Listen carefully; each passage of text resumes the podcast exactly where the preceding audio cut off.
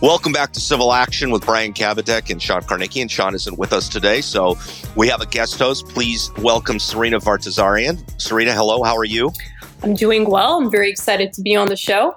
Oh, you're the first person to say that. So thank you. uh, we will uh, let people know that this podcast usually, typically covers recent cases that have come down from the Court of Appeal, the Ninth Circuit, the California Supreme Court, occasionally United States Supreme Court decisions that affect plaintiffs' practice in, in California.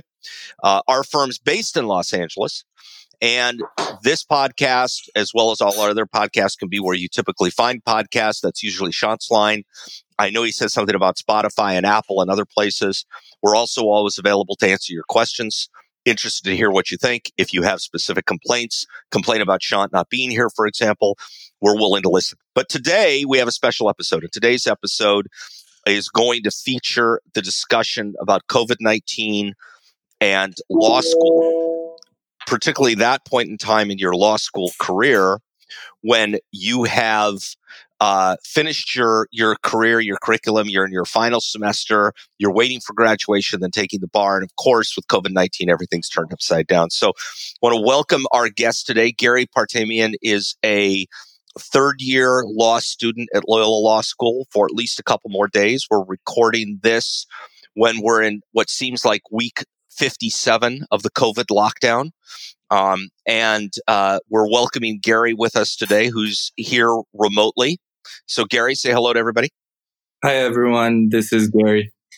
So, Gary, tell us about yourself. Tell us about your background, uh, your experience, and how you how you ended up at law school. Um, so right now, as you mentioned, I am a third year law student at Loyola Law School. Um, I went into undergrad, went into high school knowing I kind of wanted to be a lawyer. And um, so I decided to pursue that path. Uh, I did take a year off uh, after college and worked in political campaigns where I was pretty much a um, campaign director in terms of the field operations. And we worked with a lot of different uh, campaigns uh, as a consulting firm. So we did assembly campaigns, we did city council races. And then I ended up going to La Verne Law School my first year. And then I was fortunate enough to uh, be at the top of the class and I transferred over to Loyola Law School. Um, when I first started at Loyola and even starting at La Verne, I wanted to go into criminal defense. And slowly I realized um, I would want to look into the civil field. And basically, I worked for um, the Cochran firm my second summer and ended up here at Kabateck LLP. Um, and I will continue here after hopefully taking the bar soon. Well, that that's great. And so you're now in your third semester. So I want to I want to take this back in time, and then Serena, I'll have you ask some questions too, Gary. Take this back in time, and you're in your final semester in law school now. Um, you know, my final semester in law school was real busy, but I was super excited. Serena, what was yours like? Same, same. I was ready to get out of there. I mean, I, I, forget what they say about the third year. It's something like first year they work you, second year they bore you, and third year really, you know, you don't even know why you're there. You're just ready to go out and practice. So I was really eager to get out. Right. And then typically what happens is you have your final exams. And I, I, remember for me, there was a moment in my final exams in my final semester where I realized I am done with school after I went to night school. So four years of law school, college, high school, everything. I was done, done, done. And it was like this great feeling when you're kind of done. You know, then you go to graduation and then you start studying for the bar. I mean, that's kind of the normal progression of things, right? Yeah, definitely. It's a special time. Definitely. So not so much for Gary. No, and not and Gary. everybody else and the other you know, seven or 8,000 people graduating from law schools in California. Gary, let's go back now to about February, March, when you first started hearing about the coronavirus and tell us that experience. Uh, so initially, when we heard about coronavirus, uh, I didn't seem to worry that much because nothing was getting shut down, nothing was getting canceled. And then we went on spring break uh, right in the beginning of March and went on vacation, came back, and things had quickly changed. Uh, initially, they told us that we will be missing just the first week. They will do a test run on running online classes if need be. Um, but uh, experimental classes such as trial advocacy, civil litigation practicums, and stuff like that would stay um, as as it regularly is, meeting in classes. Um, and once that first two days were over, the school quickly decided to go fully online. That's when all the shutdowns began. And ever since then, we've pretty much been in lockdown and everything's online. What's what's it like to take online classes? Honestly, uh, I, I, don't know if I can use the word hate it, um, but it's definitely not as as good as a live lecture. Um, where in a live lecture you can pop in at any time and there's a dialogue between the professor and you if you have any questions. Uh, online, it's kind of harder, I know, especially for the teachers to get some participation because they can't see everyone. And sometimes when they do just call on names, they don't get participants. Um, also, I feel like the online experience, you don't really get to you don't really get to get everything that the teacher wants to teach us. A lot of our classes were cut short um, and given we were given very brief summaries of certain topics and topics that are on the bar. So I felt like that was um, not beneficial for us to go fully online. So now we're getting into a, a a phase in life where you know more and more classes could potentially be online. What would you do to improve the experience? Uh, in terms of online to improve that experience, I mean, I would do smaller classes. Um, I know that's kind of tough, especially with bigger law schools and n- not even just law schools, just bigger classes at some of the bigger schools like UCLA, USC. It, it, it is kind of harder, but I think when the classes are smaller, um, the students tend to get that more of a one-on-one with the professor.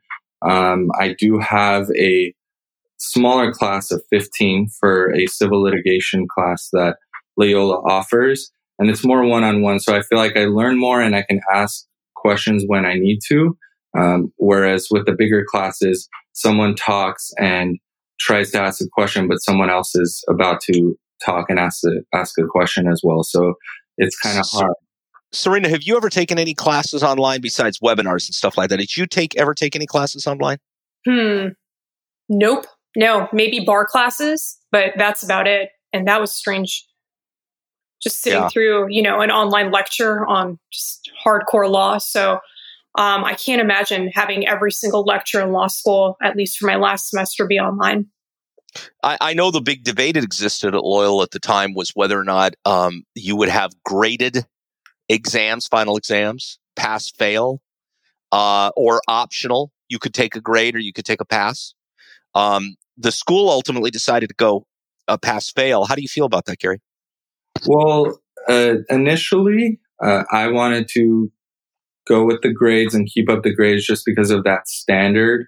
And I wanted to make sure that I studied hard and there was no reason to slack off, even though right now that it is pass fail, I, I find myself studying the way I normally do.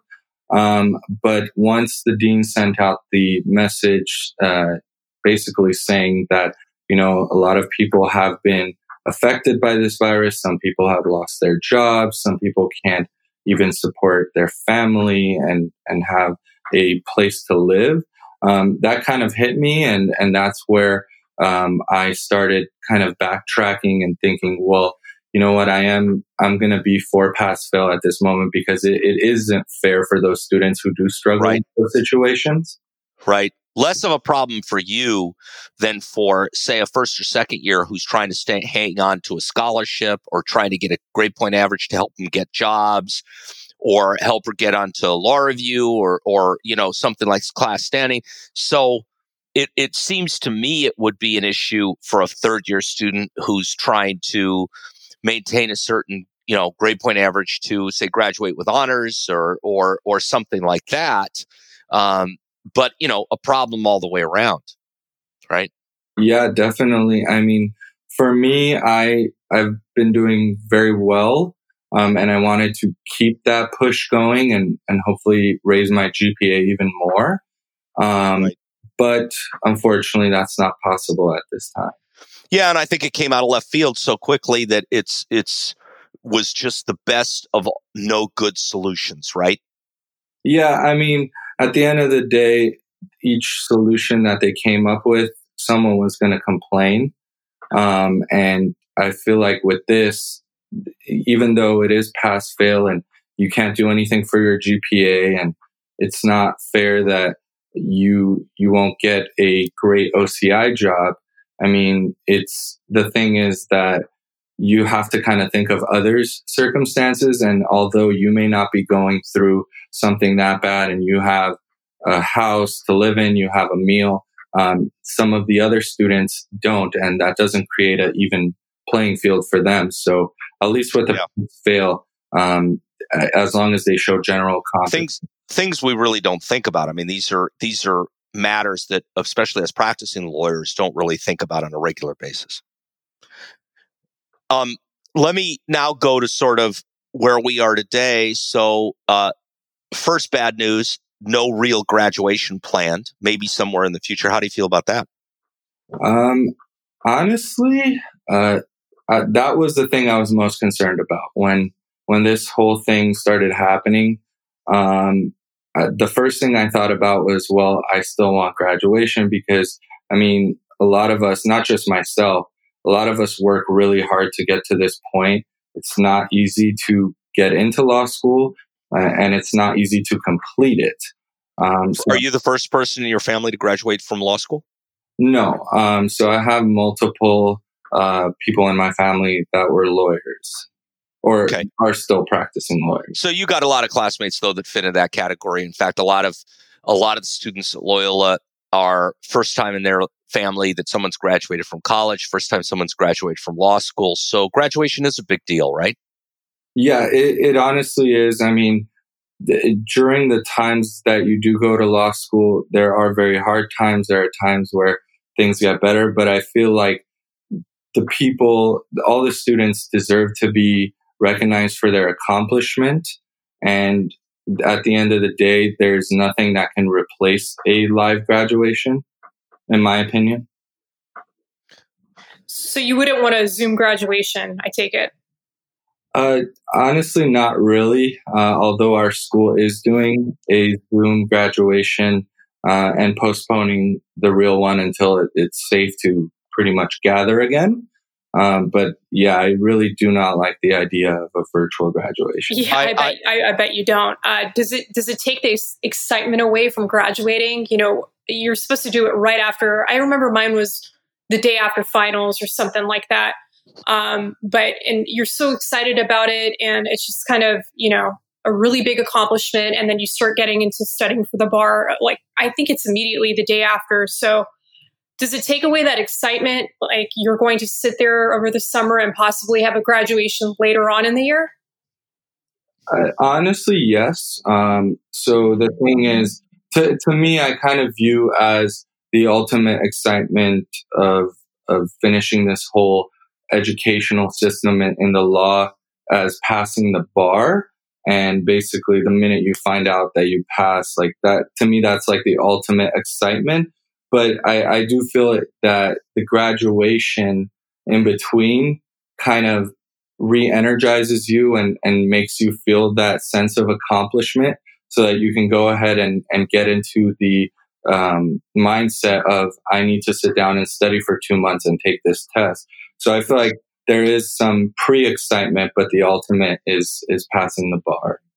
So, you know, we're sitting talking to Gary Partamian, who's a third year at Loyola Law School about to graduate. You know, I, I my hope for you though, and all of your classmates, is that when there is a real graduation with pomp and circumstance, and you know, three or four thousand family members in the audience, that it'll be all that much more meaningful because you've gotten through this. So let me though turn the attention to what I, I, I want to spend the rest of our time talking about today is this is a um, this is a horrible situation because right now as we're doing this recording we know that the uh, bar is not going to be held in July.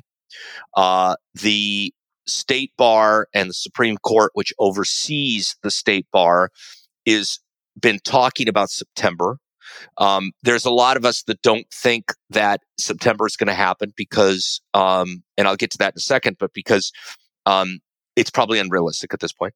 And they're talking then, would it be November? Would it be possibly no bar at all? And just wait until the February bar and then everybody takes the February bar. So those, as I understand it, are the options that are on the table right now. Now, the reason I'm concerned about a, fe- a September date, Gary, and anybody listening to this, is that if there's no 100% absolute guarantee that there would be a way to administer the bar in September, what, we got to back up, say, until late July when you'd start preparing for that bar exam. And if you started preparing for that bar exam and four weeks later find out that they're not going to have it in September, that's in some respects worse. So let's first start by uh, uh, Serena and I can exchange um, stories about the bar because I will tell you this about taking the bar exam.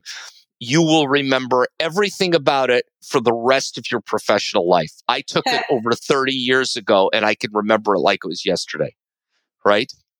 That's right. I took it five years ago and, you know, not not more than a month ago, I had a nightmare that I had to take it again. So uh, that happens here and there. Uh, I definitely remember it. So, Gary, w- what would be your preference right now if you had a vote about when they'd administer the bar? Um, right now, I wouldn't mind to take it in July if if that was possible. Um, considering that that isn't possible, I wouldn't mind taking it in September just because it's only a month in terms of the pushback because the July bar is at the end. So I, I wouldn't mind a September bar. What, how would you feel though if you started preparing for the September bar?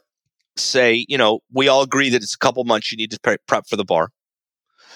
And you start preparing at the end of July and Memorial Day weekend, they say, you know what, Gary, we, we just don't feel it's safe enough to administer it in late September. How would you feel then? That uh, it would not be good, um, especially. Cons- it would suck. I think is the yeah, word you're looking for. Yeah, suck. Soul crushing. It, it, it really would. It would suck because I mean, it's really hard studying for the bar. At least from what I've heard, um, it, it's hard to study for any final in law school. So um, imagine ten times the amount you have to study for the bar, and putting in four weeks and then being told, well, it's not happening, I, I just feel like it's wasting time at that point. God, you know, you have there there are uh, seventeen thousand living alumni from Loyola Law School and over two hundred thousand lawyers licensed to practice in California, and I bet every one of them would agree with what you just said. That it would be soul what, what Serena said about soul crushing and how you'd feel if after prepping for a month you're told, nope, sorry, it's going to be later in the year. Oh, yeah, sounds horrible. So, with that in mind, uh, another problem that I was thinking about with this issue, this dilemma, is think about how Serena and I, like when you graduate from law school and you start immediately going into studying for the bar, it's sort of seamless and you kind of know more pure law then than any other time in your life. And now there's this prospect of there being a gap, perhaps a, a long gap. How does that? How how do you feel about that? Well, with that, that that was my biggest concern, honestly, of uh, people advocating for a provisional license where basically you work under an attorney for a certain amount of time and and when it's safe to take the test you can take it. The the thing is i feel that when you are in law school you're learning everything and, and you're so assimilated to the way of thinking that law school pushes on you that when you're far removed from that and you let's say you are practicing under the provision uh, supervision of, a, of an attorney i feel like it removes you further and further of those basic concepts and ways of thinking that you had in law school that's more required for the bar and i and i feel like that could be very detrimental and the bar pass rates they're already pretty low um, it could push it to be very uh, much lower when it does come time to take the test. Yeah, I'll point out Loyola has a very strong bar passage rate, but it, it's it it doesn't make life easier, right? That if you have to take this big long delay now, which which looks sort of imminent in some respects. How would you feel if the bar was just discontinued altogether until February? I mean, again, that's that's really hard just because a lot of us are are wanting to get our license and start practicing and making money um, to be able to support ourselves. And a lot of a lot of people uh, including myself have student debt and we would like to start paying that off before more interest builds. And besides that again pushing it to february we're still we're getting very far removed from the basic ways of thinking that we've learned in law school. And that that stuff can go away very quickly. Like a lot of the things you learn first year you quickly forget by second year. So the fact that you're that we are removed even more um, it, it makes it harder to get that info back when we start reviewing it. I certainly hope that Loyola and and the other um, at least the aba accredited law schools in california if if the bar does get continued all the way to February. God, I sound like a lawyer, right? When I say continued. If it gets pushed to February, right? If it gets pushed to February, I hope the law schools do something in December, maybe in the evening, where they would do some kind of refresher, you know, like like pre bar review, bar review. Certainly would help. Yeah, I, I think that would help a lot. And I mean, if it if it does get pushed back that far, I think it's on a lot of us students to be self disciplined and do review in the meantime. Um, if that means we're working and studying, an hour a day won't hurt to pretty much make sure that information stays fresh in your head. So when it does come time to the bar, um, it's not as hard to to remember everything when you're in bar prep. So you touched on one subject. Sorry, Serena, did you want to ask a question? I feel like you're about to get into it. Is it about the provisional licensing? We can go there next. Jobs okay. and professional licensing. So yeah. there's been some talk, um, some serious talk about there being some kind of a provisional license. In fact, just yesterday I saw that Utah is going to have a provisional license for students that attended an ABA accredited law school as long as they're under the supervision of a lawyer admitted to practice in Utah or a judge. Um, I, you know, I, my feeling about that is not that anyone's asking me my feeling about anything, but I offer my opinions all the time, is it's probably a good idea as long as the the person, the law school graduate would be would be supervised by an experienced admitted lawyer, right? And I was like saying 10 years, someone said five years. Um, because it would be really dangerous to the public if you had somebody who just graduated from law school who goes out and hangs on a shingle and hasn't even passed the bar yet, right? What are your thoughts about the whole thing, Gary? With uh, with the provisional licensing, I think there are pros and, and, and then there are cons as well. Uh, I mean, I feel that in terms of the positives, uh, people can get to work and start working right away, so they don't have to worry about the money aspect as much, and basically they can they can learn underneath the supervision of a lawyer. Uh, the downside, I feel like, is it, it kind of looks as if it's a glorified law clerk position almost. Um, and that's a consensus from a lot of my classmates um, and and what we we've come to think of it. But then also it, it, brings up concerns in the fact that once that supervision is over, um, are clients going to actually want you to be their lawyer? Um, considering the fact that you've never passed the bar, um, and then marketability in terms of getting a job. Do do firms want to go ahead and hire um, that that person who has the provisional license? I, I feel like it may drive down the market for those people if you don't already have a job lined up. Well, that's a that's a bucket full of topics you just threw in there, and so let's try to unpackage it as best we can. I mean, first, um, you know, a guy like you who's coming to our firm and to be working with us, and at least I hope you are. Um, you've got, you know, you got a good firm with good people that are going to uh, supervise you. So, you're in pretty good shape. I just don't know what the provisional license yet would allow you to do. I mean, would could we send you to a deposition without a supervising lawyer there? Right. I was going to ask that too. Could you handle a trial? I mean, we don't know. Right.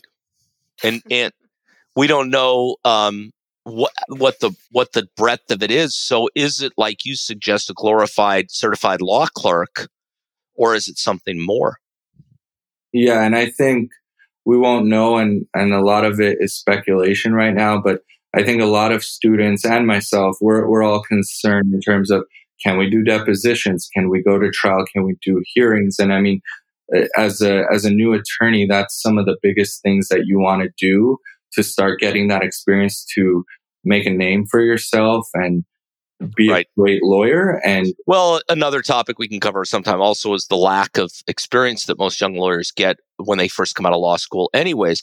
But let me let me kind of change the subject slightly, just pivot slightly on this, which is, you know, you're not Gary Partamian, you're, you know, Bob Smith, who doesn't have a job, and we know that um, more than half of the students graduating from law school don't have a job on the day of graduation, for the most part. Um, what does that person do? It's really hard. I mean, I, I know a lot of people who, who don't have jobs right now. And it, it's hard as it is um, after taking the bar and trying to secure something in the meantime while you wait for bar results. But everything has been pushed back. And a lot of classmates um, who are in that situation have told me, well, no one's even hiring at this point. They don't even want to look at resumes and and it's very tough for I mean, them. there are some firms out there that are laying people off right now. There's some firms that have revoked offers. It's it's right. it, you know I've been around long enough to have experienced it this several times in my career where the market the marketplace shifts from a uh, employees market, you know, an associates market to an owner's market, and it's shifting back that way very quickly this time. Yeah, I mean, I, I definitely know a lot of classmates and colleagues who are working for defense firms that their offer has either been revoked or pushed back to January as a start date.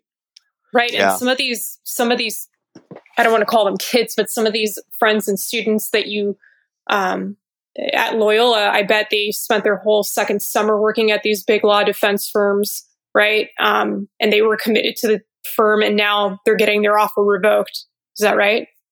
Yeah, that's pretty much what's happening. And like I said, if it's not revoked, they're pushing their start dates back. And a lot of these people um, need to start making money at some point, and it, and it's really detrimental to them financially. Of course, it is. It's horrible. I mean, it's it's insult upon insult, right? Yeah, I mean, it, it makes it worse um, in terms of everything that's going on. It, it makes the situation worse. So now you're somebody graduating from an ABA school, you're going to at least have a little bit of a benefit. But somebody that graduated from one of these unaccredited law schools or unapproved law schools are um, are even in a worse position, aren't they? Yes, they are. I mean, if if I can share a little experience, is um, so like I said at the beginning, I um, went from La Verne Law School, who was uh, ABA accredited, um, but a very low tier um, and uh, transferred to Loyola, a, a very high tier school. And just in terms of trying to secure a clerkship was very hard uh, back when I was uh, there. So I think it makes it 10 times worse now um, that employers are looking to actually hire and not even just a volunteer position or clerkship. It, it makes it very hard for them um, to secure a job if, if you're not at an ABA accredited school. Well, I can tell you that at Loyola, we're doing, the alumni are doing everything they can to try to work on this problem, to try to help people get jobs. It's not going to be easy. People may have to take jobs that, frankly, are um, low paying, but an alumni at least has uh, opened up their heart and found a job for somebody for six months so that they at least could have something on their resume in some job until they're actually able to take the bar, and hopefully that'll pave the way to something else. Uh, but it's bad. I mean, this is a bad situation. If you don't have a job, you can't even get the provisional license if they give the provisional license out. Nobody knows when the bar exam is exactly going to be given. I, if I were a betting person, I would say February because it's certainty. Um, but that's of no cons- consolation to anybody because you're graduating law school and you want to have your license in six months as opposed to waiting literally a year from graduation to get your license. And there's no there's no winners here, and this is a very bad situation. Yeah, and I think uh, how you mentioned is some people willing to open up their doors for a couple months and and get uh, get a student who is on that provisional license. I think that's something huge and and very beneficial to that student. Just because in law school, um, the experiences, your your summer clerkships, your um, externships, if if you are fortunate enough to get those, they play a big role in securing a um, securing employment after law school, and so I think that's huge uh, if people are able to open their doors um, for students who are on that provisional license, so that they can get some kind of experience. So, Serena Vartazarian, any final questions for Gary today? You know, I think I have a question for you, Brian. You know, uh, with someone as someone with your experience, you've you've been around practicing a long time. You've That's seen code for old. Yeah. Okay. For old. Ahead. Yes. Uh-huh. Yes. Yeah. code for old. you yep. Know, you've you've seen a lot of things happen in this industry. I, I can't imagine that you've seen anything that like this that's ever happened. But what piece of advice would you give to students like Gary who are graduating and um, you know trying to kind of prep for this time of uncertainty in the legal field? Yeah, I mean, I'll tell you this. Thank you for this. It's it's a good question, and thank you for asking it because I do have advice. And um, I, I would tell people the first thing I tell people is get a job, get any job you can. It's gonna suck. There's nothing about it that you're gonna like. It's not gonna be that two hundred thousand dollar a year big law job. Um, it may not even be doing something you necessarily want to do, but the most important thing right now is to secure a job because resume gaps are a killer, and people don't appreciate that at the time. Um, and and secondly, jobs beget jobs. So having jobs will help you get other jobs, and you will get that job that you want. It's just going to require patience, like everything. And look, I've been around long enough to have seen nothing. You're right, nothing like this at all. Um, but in the 90s, there was a real dip in the job market in the mid to late 90s. Uh, 9-11 came along. That hurt for a little while. Then the recession 2008 really took until like 2012 or 13 to start to recover. And I've seen this and having a job and getting a job and working on um, your career is super important. So sitting around and feeling sorry for yourself or upset because, you know, the timing's off here isn't going to do anything. You're going to have to take the responsibility for yourself. And Gary, I, I know you've done that, you know, not just by working at our firm, but but your interest in the career, uh, the fact that you went to one law school and transferred to another, that you really want to be a lawyer. It's great. You're on the right track. I I, I wish there was better things um, to say right now, it, but as my mother would say, this too shall pass. So um, hang in there. Hang in to anybody who knows in this situation, and you're a lawyer. Help them, please. Get them a job. Help them find career path, reassure them that it's going to be okay because it is going to be okay. We're going to get through this. So, Gary, thank you very much for joining us today. This is Brian Kabateck, normally with Sean Karnakian on Civil Action. Appreciate everybody tuning in and listening to us. You can find us where you normally find podcasts. Uh, also, we have weekly podcasts on the law, other interviews, and we appreciate your feedback. You can contact us at kbklawyers.com, kbklawyers.com. And uh, thank you both for being with us.